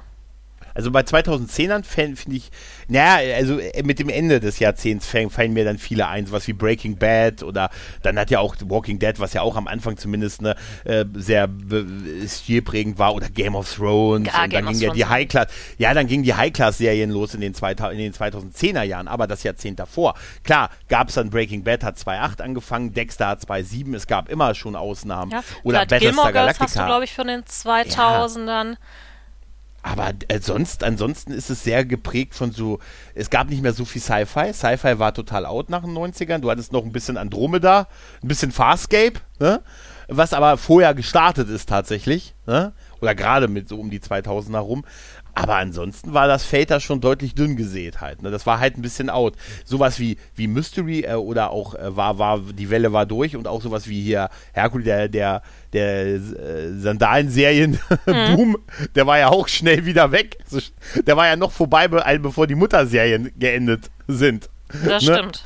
Tatsächlich, da war ja, das waren ja immer so eine Staffel oder maximal zwei, dann war es ja weg. Oh, diese furchtbare Xena Robin musst du ja an der. Stelle auch sagen, äh, Xena wurde ja auch in diesem Film-Special am Ende erst beendet, Ja, tatsächlich, tatsächlich, ja. ja, weil es da nicht mehr die letzte Staffel gab. Ja, ja, Wahnsinn, oder? Nee, und das ist, das, das, ah, das war schon, das, das, das war schon, aber da waren die 2000er Jahre, die waren da echt so ein bisschen dünn. Das ist äh, wirklich da. Ne, weil auch da sowas hab wie Sopranos, was eine klasse Serie ist, fing ja eigentlich schon Ende der 90er, glaube Mhm. ich, 99 an. Angel auch, 99 und so, ne? Das lief zwar noch mit rein alles, äh, auch etliche Jahre, aber so der, so was an neuen Sachen dazu kam, das war deutlich, ähm, zumindest vielleicht in dem Bereich, wo wir uns bewegen. Ne, also Ja. wo so ein bisschen Fantasy angehaucht ist, so ein bisschen mit übernatürlichen Sachen, was jetzt nicht, da, da, da wurde es definitiv dünner und, ähm, und da fing das halt mit diesen Dystropien an. Ne? Das war wahrscheinlich aber auch, man muss es tatsächlich sagen, auch sehr stark hier äh, post 9-11 geprägt, oder? Ich, ich nehme an, es Dieses ist auch immer. Jahrzehnt, Und ja. es wird ja jetzt nicht besser, ne? Da wir leben ja, Ja. gerade praktisch in einer Dystopie, mehr oder weniger. Und eigentlich ja. war es in meiner Annehmung ist also eigentlich, wir bräuchten eigentlich mehr Utopien, um selber Ja, wieder definitiv. rauszukommen. Aber wir Mut werden teilweise Utopie. noch Ja. mehr mit diesem depressiven Scheiß gefüttert. Also es gibt ja Mhm. auch auf Netflix viel einfach von dystopischen Serien oder Horrorserien, also zum Beispiel Lock and Key, was ja auch Fantasy-Elemente hat. Das Ganze ist ab zwölf, ne, wo ich mir echt denke, ey, das kann nicht sein. Das ist halt eigentlich kosmisches Grauen, was dahinter steckt. Und ich habe Ja. mir die Serie angesehen und gesehen, also es ist nicht so krass grausam wie der Comic, aber schon. Also ich denke, Ja. ja. ja, ja, ob ich das ab zwölf Ja. freigeben würde, weiß ich nicht. Ja, weil die Welt sich halt auch, wie gesagt, so verändert hat. Gerade so die letzten Jahre haben sich halt so krass in unserem Weltbild geändert, sodass ich mir, weiß ich nicht, da gucke ich mir Tschernobyl an und sage, Mensch, gute alte Zeit. Ne? Ja, aber Weißt du? warum? Ey, wir leben hier in einem der reichsten Länder der Welt, auf unserem, Mhm. in unseren Fernsehsesseln, haben alles so, wie wir es wollen und beschweren uns darüber, dass die Zeiten so schlecht sind. Ey, ich verstehe es einfach nicht.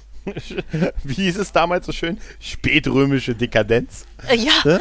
Ist es das? Ne?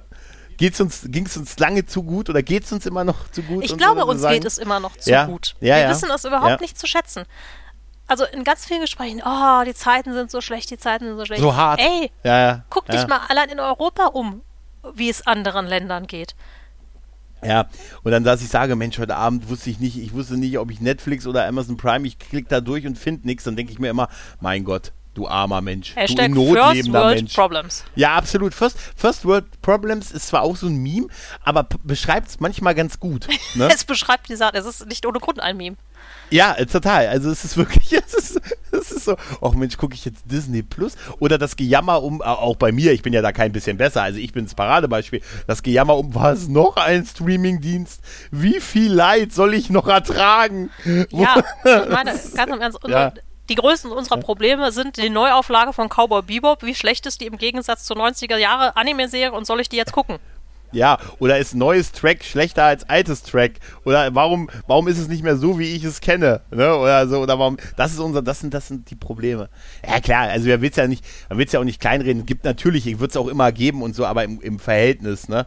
Und aber guck mal, guck mal, wie gesagt, zu den 90ern. Wir hatten, wir hatten, weißt du, in der Musik lief Eurodance, wir hatten die, die 90er verbinde ich auf ewig mit der Love Parade. Für mich mhm. ist die RTL 2 Samstagnachmittag für der acht Stunden äh, Zug durch Berlin. Das ist auch so prägend für mich aus den 90ern, weißt du? Und dann hatte ich Bravo TV, das war halt alles bunt, quietschig, poppig. Viva. Wir gingen, wir gingen, ja, wir gingen auf ein, ja, Viva, wir gingen auf eine, wir gingen auf eine gemeinsame Währung los, die Grenzen waren für uns offen. Äh, wie gesagt, der, der, der eiserne Vorhang war gefallen, kein kalter Krieg mehr, ähm, ne, keine, keine Gefahr mehr, so nach dem Motto hier, das mal, ich kenne das noch, äh, Bundeswehr, dass hier im Dorf hier die Panzer durchfuhren in den frühen 90ern, um hier die Übungen im Feld zu machen. Das war nur Übung, weil wir hatten eine Kaserne, aber es war alles weg in den frühen 90ern, wurde alles abgebaut, war nicht mehr nötig und dann hattest du halt Bravo TV, bunt und poppig, die, die, die Boybands äh, und äh, die Kelly Family waren das größte Problem für einige. Ja, ne, aber wie, ja, ich verstehe es halt, halt ne? einfach nicht, wie heutzutage überall wieder die Rechten aus ihren Löchern kommen können und so viele Anhänger bekommen. Also eigentlich gerade äh, ein Großteil unserer Bevölkerung wird doch auch von Leuten unserer Generation ausgemacht. Die müssen sich doch noch alle daran erinnern können, wie es war, ja. als wir überall in Europa ja. Grenzen hatten. Als man ja. erstmal ne, alles in Peseten umrechnen musste, wenn man im Urlaub ja. war. Also lauter so Kleinigkeiten, die dazu geführt haben, dass wir doch irgendwie zusammengewachsen sind. Ja, ich das musste noch, ich musste noch D-Mark in Franc umrechnen in einem Besuch in Frankreich und ich habe bis heute es nicht verkraftet, den Umrechnungskurs. Ja, Nein, auch dieses ja, lange Stehen vor der Grenze. Ja. Du, du, musst nicht, wenn du in die Niederlande bist, irgendwie lange an der Grenze stehen. Nee, zack, drüben, fertig. So, wir, leben eigentlich in einer Zeit, die alles ermöglicht. Und die Leute beschweren sich nur und wollen wieder zurück zur guten alten Zeit. Nein, also wir reden jetzt sehr viel von den tollen Seiten in den 90ern. Ja, natürlich, klar. So, aber da gab es auch Scheißsachen und es wurden viele Sachen so geebnet, dass sie jetzt so frei sind wie heute. Ne? Es reden ja viele ja. Leute immer davon, dass wir unsere Freiheiten beschnitten werden und so. Nee, wir leben in einer total freien Welt. Ja, ja, das ist tatsächlich so. Du bist nicht weg, nachdem du das sagst. Weißt du?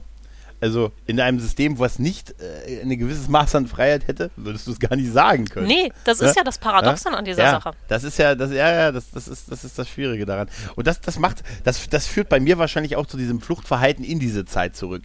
Weißt du, wenn ich dann, das ist natürlich eine Verklärung, ist mir klar. Und äh, ich weiß noch, dass ich damals auch gedacht habe, oh, die Musik und ich habe ja damals auch nicht das gehört. Ich habe mich auch Eurodance, Boybands und heute höre ich das und denke so, ach Mensch, Back for Good ist doch eigentlich ein schöner Song. So, ne? heute, wenn du drei Bier getrunken hast und der Disco bist, ja. da findest du das super. Ja, oh, Cut Night Joe, Cut Night Joe, los. Und dann, ja gut, wenn ich heute noch eine offene Disco finde, muss ich dazu sagen. Ja, ne? gut. Also ist, kann ich für mich selber vor mich hintanzen. Ja, und das ist, das ist natürlich eine Verklärung. Und wahrscheinlich ist es einfach so von unserem Alter her, für uns, die 90er sind halt unsere 80er. Ne? Und also, mal ganz ne? im Ernst, wir fanden sie kacke, als wir drin waren. Ne? Das ja, Erklärung kommt erst heute dazu. Ich äh, fand Total. ganz viel Scheiß und haben mir gedacht, absolut, oh, in den 90ern groß werden, warum konnte ich in den 60ern, ne? Hippie-Blümchen fand ich viel cooler. Absolut. Das war auch wirklich so. Wenn du selber drin steckst, ist das ist ja, weißt du, vielleicht ist das ja auch die gemeine Strafe an der ganzen Sache. Wenn du selber drin steckst, findest du es nicht geil. Wenn es danach ist, dann denkst du zurück und denkst so, ach Mensch, war das schön, was würde ich heute noch dafür geben? Und das ist vielleicht auch dieselbe, vielleicht ist das unsere Strafe. Weißt du, das ist genauso wie mit dem, dass wir heute so unzufrieden sind, obwohl wir irgendwie alles haben und äh, abgesichert sind und in Frieden leben, ist ja, ist einfach mal ehrlich. Ne? Also, weißt du, äh, deshalb aber das, das, das ist ja, vielleicht ist das die Strafe dafür. Weißt ja, das kann sein, aber wir können es ja auch ja. wirklich sehen nochmal als Aufbruchszeit, wo, wo wir vielleicht ja. zurückgehen müssen, ne? Anstatt ja. hier Säbelrasseln mitten in Europa, wo ich mir echt denke, das kann nicht sein, wir haben das alles doch hinter uns gelassen, ne? Und da, ja. Naja, aber nochmal zurück ja. zu Serien der 90er. Ich würde ganz kurz gerne auch über Anime-Serien sprechen, weil die 90er mhm. waren ja der Punkt, wo die Anime-Serien Fuß gefasst haben, wirklich in Deutschland. Mal abgesehen von Biene Maya und Heidi. Ich habe Kickers geguckt. Äh, zum Beispiel, ja. Kickers gab es auch, aber die sind, glaube ich, auch schon aus den 80ern, oder? Ja, wahrscheinlich. Die war, da gab es aber einen Gregor. Ich glaube, irgendeinen Gregor gab es aber oh. in den Kickers. Nee, aber in, in den, Synchro. Aber in den 90ern kam ja dann hier auch Pokémon.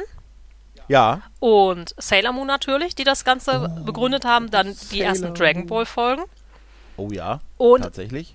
natürlich Klassiker wie Cowboy Bebop. Wie gesagt, da gibt es ja jetzt die Netflix-Neuauflage, die leider nicht ganz so cool sein soll. Ich habe sie noch nicht geguckt. Mhm. Und Neon Genesis Evangelion, was ja alles bahnbrechende Sachen waren und die das so ein bisschen dazu geführt haben, dass Animes hier ihren Platz gefunden haben. Mhm. Das Nie geguckt. Gar nichts.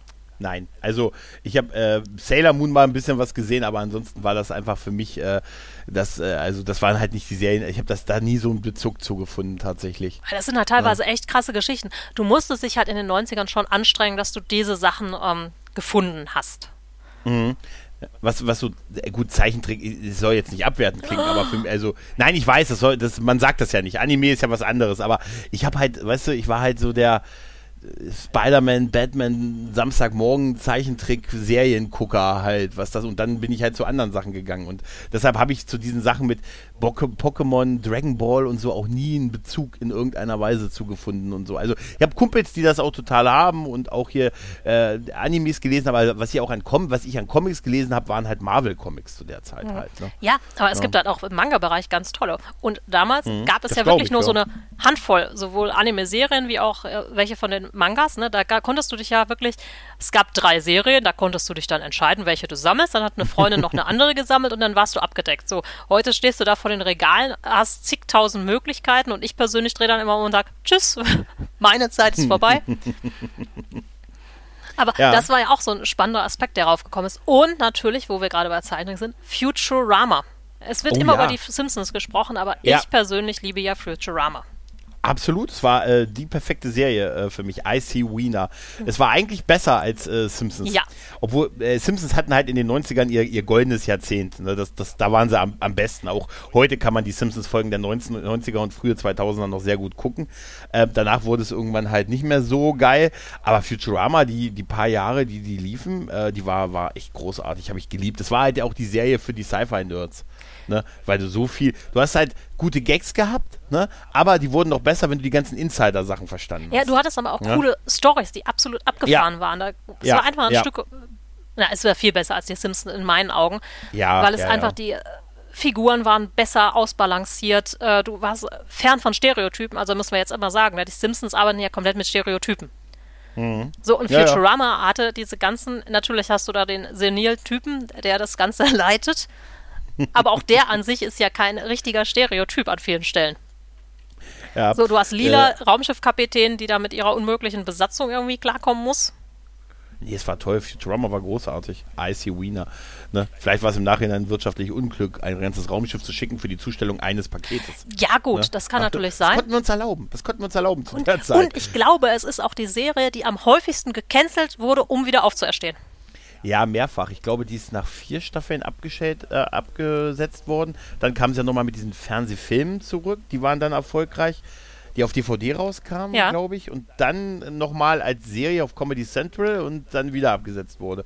Aber auch die Star Trek-Folge aus der Es gibt neun Staffeln Absetzen. insgesamt. Echt? Sie hat es auf no neun Staffeln geschafft, wenn ich das jetzt richtig habe. Ich habe okay. sie alle. Äh, sie kam dann halt nicht mehr im deutschen Fernsehen. Ich führe immer ah, sieben Staffeln, glaube ich. Sieben Staffeln ah, okay. und Okay. Auf Comedy Central lief die, glaube ich, dann irgendwann mal. Ich, hab, ich führe immer noch den Rechtsstreit, weil ich habe die, äh, die, den Bender-Kopf und da ist natürlich nur die ersten vier Staffeln drin und da stand drauf die komplette Serie und das stimmt ja nicht. Oh. Und diesen Rechtsstreit führe ich seit 19, 2004. Nein, das, ist, das und danach nehme ich mir Michael Ende vor wegen der unendlichen Geschichte. Oh. Die ist ja gar nicht unendlich. Stimmt. Ne? Aber nein, aber das war toll und die, allein die Star Trek-Folge. Ne? Er ist tot, Jim. Er ist tot, Jim. Er ist tot. Und die alle, alle in den Vulkan geworfen werden. Er ist tot, Jim. Er ist tot, Jim. Nein, das war, war großartig. Auch der Meta-Gag mit, ähm, ah, eine weitere Science-Fiction-Serie, die viel zu früh abgeschaltet wurde, ja. abgesetzt wurde. Großartig. Nee, das war super. Aber Futurama war auch so, das war dann schon so ein bisschen spezieller, während die Simpsons halt eigentlich jeder konnte die Simpsons gucken.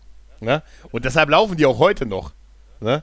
Während Futurama dann halt schon so ein bisschen speziellere Zielgruppe hatte. Ich könnte mir vorstellen, ein paar Jahre später wäre die Serie vielleicht erfolgreicher und länger gelaufen, wenn die so. Ne? Das kann sein. Sie hat ja da ne? bis heute das Problem, dass sie Zielgruppen. Also eigentlich ist es ganz erstaunlich, dass sie trotz dieser sehr speziellen Zielgruppe so erfolgreich gelaufen ist und immer wieder reanimiert wurde. Ja, tatsächlich, ja. Und vor allem Futurama hatte das, sie konnte mich auch zum Lachen und zum Weinen bringen. Also ich habe echt ein paar Folgen, mhm. da hatte ich so die Tränen in den Augen.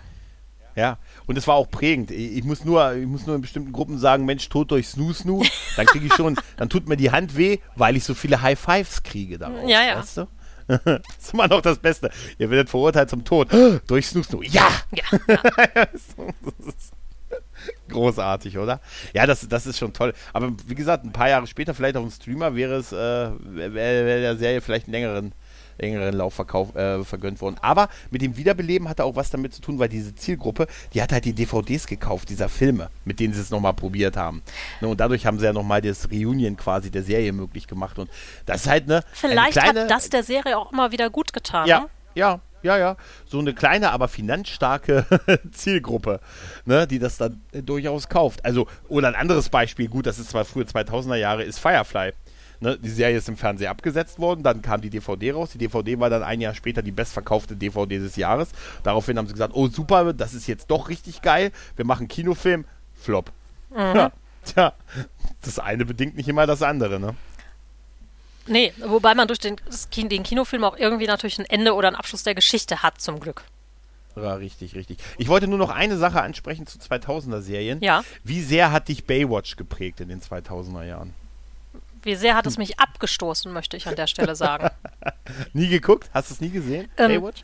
Äh, für mich ist das halt echt so eine Offenbarung an äh, schlimmsten Dingen generell, an Oberflächlichkeiten, die aufeinanderstoßen, an falschen Frauenbildern, ja. die promotet werden, an Hauptsache, ich habe dicke Titten, dann bin ich wer. Ähm, das können die Frauen nichts für, die in diesen Serien spielen. Aber es ja. wurde ein bestimmtes Frauenbild vermittelt, was ich ganz furchtbar finde und was ich glaube schwierig für viele Mädels war, die da aufgewachsen sind. Ja, das glaube ich auch. Ich habe tatsächlich vor, vor ein paar Jahren auf Amazon Prime, als es drin war, ein paar Folgen mir nochmal angeguckt. Einfach so aus, aus Nostalgie halt. Aber ich habe es damals auch, so ich habe es geguckt, aber auch nur so, ich glaube, Staffel 4 oder 5 halt und so. Ähm, und war dann auch überrascht, dass es da auch fast 10 Staffeln oder so von gibt. Und da habe ich auch nur so nach Aber das zwei, hat auch in den 90ern angefangen, oder? Nee, Ende der 80er. Das okay. ist auch eine Serie, die hat Ende der 80er angesagt, ist nach einer Staffel abgesetzt worden, ist in Wiederholung sehr erfolgreich gelaufen und ist dann 91 wiedergekommen. Und, und ab dann hat es auch diesen, diesen, diesen 90er Baywatch-Vibe, der dann durchkam. Also die Serie ist erstmal ab und in der ersten Staffel, da ging es tatsächlich auch mehr um das Thema wirklich Rettung und, äh, ne, und ähm, ja, Helfen von Leuten und pipapo, was, was so eine Einheit macht, halt, während es dann ab dem Wiederkommen halt nur noch dieser Körperkult war und bestimmte Sexsymbole, ein Sexsymbol reimt, äh, reicht der anderen die Klinke quasi in die Hand und wer weiß was noch. Und, äh, mhm. und ganz schlimm sind so Sachen, finde ich, wenn sie dann irgendwie, dann haben sie, und wirklich, dann haben sie dann mal jemanden dabei, der eine Behinderung hat und der wird dann als, der wird dann als total hilfsbedürftig dargestellt. Ne? Oder jemand auch, der dick allein schon ist. Das ist dann immer so ein, ne, dann, da muss sich Mitch dann für ihn groß einsetzen. Ne? Das geht erst, nachdem der große Mitch Buchanan sich dann für ihn eingesetzt hat, erst dann wird der dicke Junge ne, sagt der dicke Junge, äh, von den anderen akzeptiert. Ja, so. ja. Also ganz, ganz schlimm, ganz, ganz schlimm. Also die Botschaft ist da wirklich so, ne, hey, ne, wenn du das, wenn du da nichts machst oder wenn du da nicht große Kumpels hast, ne, für die allgemein an, angesehen sind, dann ne, ist das ist, ist ja ähnlich schlimm. wie heute dieser Körperkult. Das äh, Baywatch war ja. eine der Serien, die das, glaube ich, auch geprägt hat, dass man diese, diese Körperkult-Schiene geht. Und ich glaube, dass das ja in allen Richtungen. Ich glaube, dass das auch bei Jungen wahrscheinlich nicht gesund war, sich das anzusehen. Nee. Ne? Also erstmal weckt es, was den weiblichen Körper angeht, vielleicht falsche Erwartungen und auch, äh, ich glaube nicht, dass es Zufriedenheit mit dem eigenen stärkt. Nee, das glaube ich auch nicht. Das glaube ich auch nicht. Ja, das war sowieso, das war, also nur so ganz, ja, also das, das war für beide Geschlechter nicht gut, was das angeht. Also das, das, das die, die war jetzt die Körperbilder und die, die Botschaften, die da so zum Teil übermittelt wurden. Und Fun Fact, es ging nicht immer um Rettung von Menschenleben in der hm, Serie, tatsächlich. Nee. Ja, aber weißt du, ich habe letztens auch, wir haben jetzt letztens für Hotel Hyperion eine, eine Angel, natürlich eine Angel-Folge besprochen. Und da habe ich auch so, ich habe es in der Folge gar nicht erwähnt, mir ist das später erst eingefallen, weißt du, da, da hat dann, ist dann so eine Szene, weißt du, der Angel hat mit Dala geschlafen und so und äh, da wird dann so ein Meta-Gag gemacht, ah, aber es war doch gut, ja klar, dreimal gekommen und so. Und so, ja klar, das ist gut. Da dachte ich mir auch, ja, aber für so junge Leute wird sowas dann als, ah, okay, dreimal und so, das ist so das untere, untere Minimum oder so, weißt du? Mhm. So die Darstellung von, ey, am Ende sind sie doch alle Hengste, ne? Weißt du, das wird dann, waren ja nur dreimal und so. Natürlich, natürlich, David. Das hat ne? auch nichts mit der, ich sag mal, normalen Realität ja. an jedem normalen Abend zu tun, ne? Dreimal. also, also, weißt du, das wird dann so, weißt du, das sind dann so kleine Sachen, aber dann sagt man sich, ja komm, das ist dieses total auf die Kacke hauen und, aber heute stößt ein sowas, ähm, also auch mir Unangenehmheit auf, so. Aber auch, ähm, ich glaube, du hattest das mal gesagt, äh, ähm, wenn man früher so Sachen auch wie Serien auch wie Buffy gesehen hat aus der Ära, wie toll man das so fand, da steht dann der Mann draußen am Fenster und sie schläft. Ne? Und wenn du das heute guckst, denkst so, du, Alter! Stalking. Nee, was für ein Creep! Richtig. Ne? So, und wir dürfen ja nicht vergessen, das ist ja dieser ganze Vampirkult, das sind alte Männer, ne? Ja, alte weiße Männer. Alte übrigens. weiße Männer und das sind 16-, 17-jährige Mädchen, die da eingestellt werden. Ja. Und das ist ja auch das gleiche Problem. Also, ich ja. habe Twilight geguckt, aber letztendlich, der bricht bei ihrem Schlafzimmer ein und alle finden das romantisch. Das geht nicht. Ja, es ist es ist, wie in, in der zweiten Buffy-Staffel gibt es auch diese, wo er dann angelust wird, ne? Wo, wo, da gibt es auch eine Szene, wo sie, sie schläft und er sitzt auf ihrem Bett und zeichnet sie. Weißt du? Und er lässt ihr dann, sie wacht dann morgens auf und hat dann dieses gezeichnete Bild von sich da neben dem Kopfkissen liegen. Alter, ja, oder? Gut, das war halt auch noch eine Romantisierung von solchen Männerbildern. Die gab es halt auch noch in den Neun Ach, die gibt es bis heute. Ja, da kommen wir jetzt gerade langsam von weg. Ja, aber heute, das ist so etwas, was man zum Glück heute so nicht mehr machen würde. Obwohl, gut, Twilight ist nicht so lange her. Ja, gut, aber auch zehn Jahre, noch mehr, oder? 2008, 2000, oder? Ist auch ein bisschen ist her, ne? Ja, gut. Aber ja? nicht so lange, wie man jetzt denken wird, vielleicht.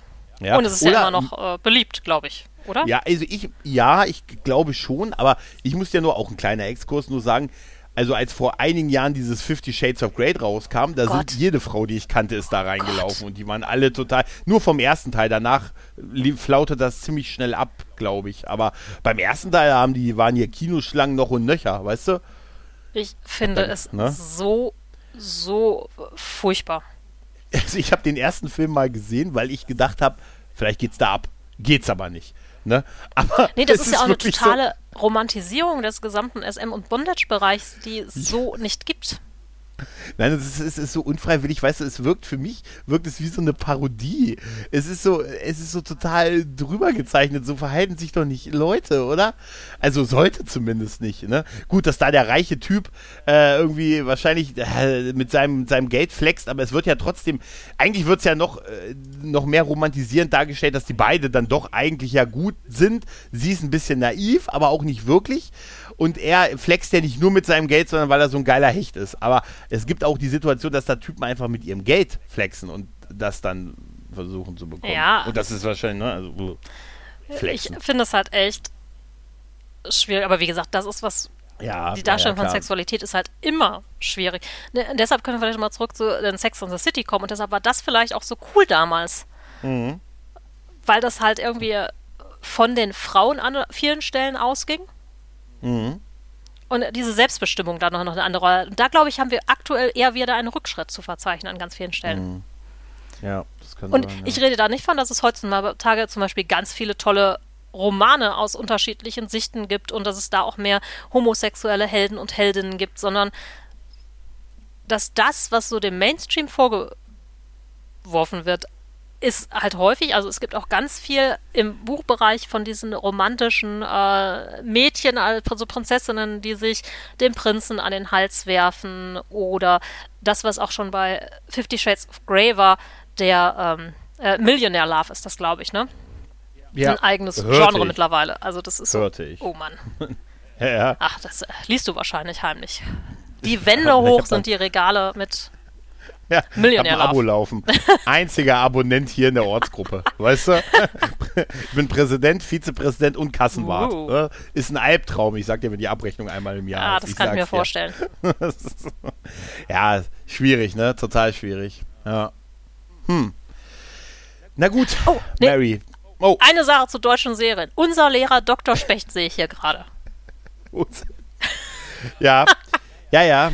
Äh, unser Lehrer Dr. Specht hat auch ganz, ganz schwierige Szenen gehabt. Ja. Tatsächlich. Mich hat ja. sehr geprägt, als die Jungs nämlich in einen Stripclub gegangen sind während einer Klassenfahrt. Stimmt, die Berlin-Klassenfahrt, ja. das ist sogar noch mir hängen geblieben, ne? Diese Folge, das ist unglaublich, ne? Aber es gibt auch ein paar, äh, ich kann ja nachher mal so einen Link schicken aus, aus einer Szene von äh, unser Lehrer Dr. Specht, wo er auch so ein bisschen über, über äh, Sprache und so redet, das ist auch ganz schlecht und ganz, ganz schlimm. Und äh, da dachte ich mir auch so, und das war von 99 auf ZDF, weißt du? Weißt du, also das ist, auch alles nicht so äh, progressiv, man, aber ja, vielleicht für die Zeit, aber auch ähm, nicht so, wie man gedacht hat. Aber es war ja auch nicht der Grund. Man hat ja damals Fernsehen geguckt, weil es einen unterhalten hat und oder sollte das so gucken und nicht, weil man sagt, ne? Nee, heute eine, hat man es ne? natürlich viel. An einigen Stellen ja. soll es nur unterhalten und äh, Moment, an einigen Stellen es wirklich nur pädagogisch sein oder progressiv. Ja, richtig. Oder depressiv. Das ist tatsächlich, ja, das, oder äh, eigentlich mehr depressiv. Ne? Gerade, wie gesagt, in der jetzigen Zeit müssten die eigentlich wirklich anderes Fernsehen machen. Ja, ne? Utopien, ja, eigentlich schon. Ne? Aber natürlich, depressives Publikum bleibt doch einfach vor Netflix sitzen. Du willst ja nicht, dass die Leute aufstehen und was machen. Ja, es kommt ja jetzt zum Beispiel vom Prinz von Bel Air eine, eine Neuauflage als ernsthafte Serie. Warum? Na, also nicht als Komödie, ja, nicht als Komödie, sondern tatsächlich als der Junge, der dann aufgenommen wird bei den Verwandten, weil seine Mutter Probleme hat und dann klarkommen muss. Und das wird als explizit als nicht Komödien, sondern die machen echt eine, eine Dramaserie aus dem oh Prinz von Bel Air. Warum? Ich will Philly, ich will Willy aus Philly halt, ne? Und ich will, ich will, ne, ich will Jazz haben, der rausgeschmissen wird von Onkel Phil. Ich äh, bin in einigen Jahren so alt wie Onkel Phil. Gottes Willen. Alter, Gar. Na gut. So, in dem Sinne, dabei belassen. Da hatte der Gregor seine Erkenntnisse für den heutigen der Tag. Der, der Moment der Erkenntnis. Mary, vielen, vielen lieben Dank, dass du dir die Zeit genommen hast. Das hat mir sehr viel Spaß gemacht. Ja, mir auch. Wie immer ein Vergnügen. Ja, ja sehr schön. Und dann, liebe Leute, macht's gut. Tschüss und ciao. Ciao.